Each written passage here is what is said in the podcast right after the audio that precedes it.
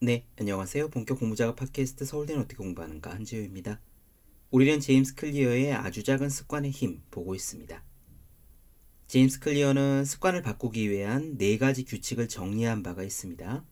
분명해야 한다, 매력적이어야 한다, 쉬워야 한다, 그리고 만족스러워야 한다.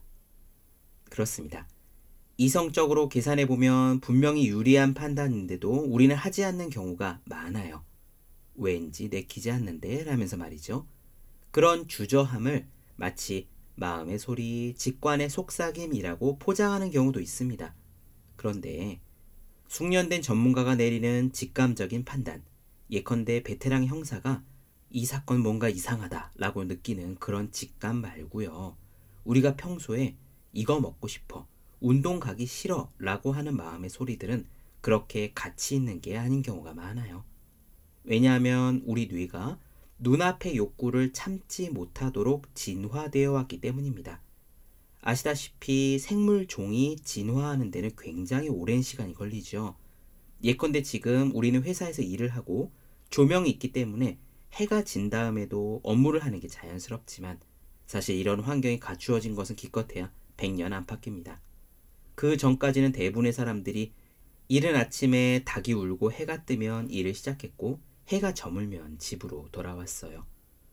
조선시대까지 갈 것도 없이 지금도 시골에 계신 분들은 그런 경우가 많습니다. 저희 외할아버지만 해도요, 농사를 지으셨기 때문에 새벽같이 논으로 나가셨고 해가 지면 경운기를 몰고 들어오시곤 했죠. 그런 자연의 리듬에 적합한 우리 몸을 가지고 우리가 밤에 야식을 하고 업무를 하기 때문에 건강이 조금씩 나빠지고 있지 않습니까? 그런데 우리 인간 호모사피엔스 종은요, 오랜 세월 동안 앞날을 기약하기가 힘들었습니다. 눈앞에 있는 과일을 당장 먹어두지 않으면 내일은 굶을지 어떨지 알 수가 없었죠. 즉각적인 보상에 더 만족을 느끼는 뇌로 진화되어 왔던 겁니다. 그러다 보니 지금 여러 가지 나쁜 습관이 들기 쉽습니다. 담배는 나중에 폐암을 가져오지만 지금은 기분이 좋고요. 폭식은 나중에 비만을 낳지만 지금은 입에 맛있습니다. 나는 뭘 잘 못 참아 라고 자책하지 않으셔도 된다는 의미입니다. 인간은 원래 그렇거든요. 대신 우리가 참으면 지연된 보상을 택할 줄만 알면 나쁜 습관을 바꿀 수만 있으면 그만큼 얻는 게 대단히 많아진다는 이야기이기도 합니다. 오늘 내용 직접 들어보시죠. 바로 시작하겠습니다. 우리는 경험이 만족스러울 때 그 행동을 더 반복해서 하곤 한다. 이는 전체적으로 논리에 맞다. 비누로 손을 씻을 때 좋은 냄새가 나고 거품이 잘 나는 것 같은 아주 사소한 일일지라도 즐거운 감정은 강한 신호가 돼서 뇌에다가 이런 말을 속닥인다. 느낌이 좋은데 다음에 또 해야겠어. 즐거운 감정은 어떤 행동이 나중에 다시 할 만한 가치가 있는지 뇌에게 가르쳐 준다. 껌 이야기를 한번 해보자. 껌은 1800년대에 상업적으로 팔리기 시작했는데 1891년 리글리사에서 출시할 때까지만 해도 사람들에게는 생소한 것이었다. 초기의 껌 상품들은 상대적으로 특징이 없는 합성 수지로 만들어서 질겅질겅 씹히는 느낌은 있어도 맛은 첨가되어 있지 않았다. 여기에 리글리가 스피어민트와 주시후르트 같은 향을 첨가함으로써 추잉껌 업계의 혁명을 일으켰다. 맛도 있고 씹는 재미도 생겨난 것이다. 나아가 리글리는 추잉껌을 입안을 깨끗하게 만드는 상품으로 홍보하기 시작했다. 우리에게 익숙한 입안을 상쾌하게 라는 껌 홍보 문구가 등장한 것이다. 맛있는 향과 입안이 상쾌해지는 느낌은 껌을 씹는 만족감을 강화했다. 이후에 판매는 급등했고 리글리는 세계 최대의 추잉껌 회사가 되었다. 치약 역시 유사한 궤도를 밟았다. 치약 제조업체들은 스피어민트, 페퍼민트, 시나몬 같은 향을 제품에 추가함으로써 엄청난 성공을 누렸다. 이런 향들은 치약의 효용성을 증대시키지는 않는다. 단지 입안이 깨끗해지는 느낌을 만들어냈고 칫솔질을 할 때 더욱 즐거운 경험을 만들어줄 뿐이다. 반대로 어떤 경험이 만족스럽지 않다면 그것을 다시 할 이유는 거의 없어진다. 나는 한 여성의 이야기를 들은 적이 있다. 그녀에게는 상대방을 미치게 만들 정도로 자기 도취에 빠진 친척이 있었다. 이 지독한 자기 중심주의자와 시간을 덜 보내기 위해서 그녀는 그 친척이 옆에 있을 때면 최대한 지루한 사람처럼 행동했다. 몇 차례 그렇게 행동하자 그 친척은 그녀를 피하기 시작했다. 그녀가 무척이나 재미없는 사람이라고 인식했기 때문이다. 이런 이야기들은 행동 변화의 가장 기본이 되는 법칙에 관한 증거다. 보상을 주는 것은 반복한다. 힘든 것은 피한다. 그렇다. 미래에 무엇을 할지는 과거의 보상을 받았거나 힘들었던 것에 영향을 받는다. 긍정적인 감정들은 습관을 만드는 반면 부정적인 감정들은 습관을 파괴한다. 하지만 여기에도 중요한 함정이 있다. 우리는 단순히 만족감을 추구하는 것이 아니라 즉시 만족감을 추구한다. 당신이 기린이든 코끼리든 사자든 아프리카의 평원을 돌아다니는 동물이 되었다고 한번 상상해 보라. 우리가 하는 결정의 대부분은 즉시적인 영향력을 갖는다.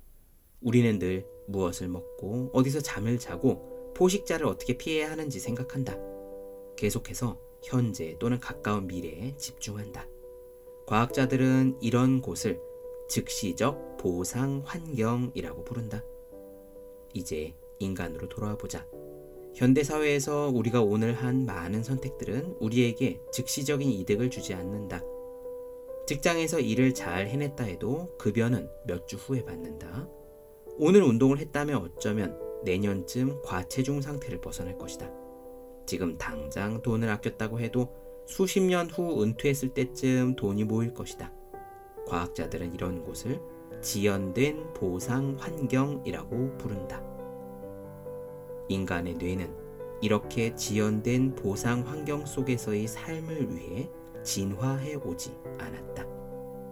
우리가 살고 있는 사회가 지연된 보상 환경으로 바뀐 것은 비교적 최근으로 길게 잡아야 500년 정도밖에 되지 않는다. 우리 뇌에게 현대 사회는 완전히 신상품이라고 할 수 있다. 세계는 최근 몇 년간 엄청나게 변화하지 않았는가?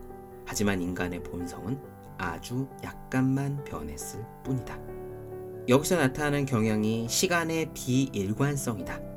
과장된 가치 편화라고 불리기도 한다. 이 말인즉슨 뇌가 보상을 평가하는 방식은 시간대에 따라 일관적이지 않다는 말이다. 우리는 미래보다 현재에 가치를 둔다. 이는 적절한 가치 판단이긴 하다. 미래에 있을지도 모를 보상보다는 당장의 확실한 보상의 가치가 있다. 하지만 이렇게 즉시적인 만족만을 추구하는 태도는 심각한 문제가 된다. 왜 어떤 사람들은 폐암에 걸릴 수도 있다는 것을 알면서 담배를 피우는가? 왜 살이 찔 것을 알면서 과식을 하는가? 뇌가 보상의 우선순위를 매기는 방식을 이해하면 그 답은 명확해진다. 나쁜 습관은 보상이 즉각적인 반면에 결과는 나중에 발생한다. 흡연은 10년 동안 나를 천천히 죽이고 있지만 당장 스트레스를 줄여준다. 과식은 장기적으로는 해롭지만 순간적으로는 맛이 있다. 나쁜 습관은 대개 즉시 좋은 기분을 느끼는데 궁극적으로는 나쁜 기분을 느끼게 된다. 좋은 습관은 이와 반대다. 당장은 즐겁지 않지만 궁극적으로는 좋은 기분을 느낀다. 우리가 이렇게 즉시적인 만족감을 선호한다는 사실은 성공에 관한 중요한 진실을 보여준다. 대부분의 사람들은 하루 종일 빠른 만족감을 안겨주는 것들을 쫓으면서 시간을 보낸다. 사람들이 덜 지나간 길은 만족감이 지연되는 곳이다. 그럼에도 불구하고 기꺼이 나중에 올 보상을 기다린다면 우리는 덜 경쟁하고 종종 더 큰 보상을 얻기도 한다.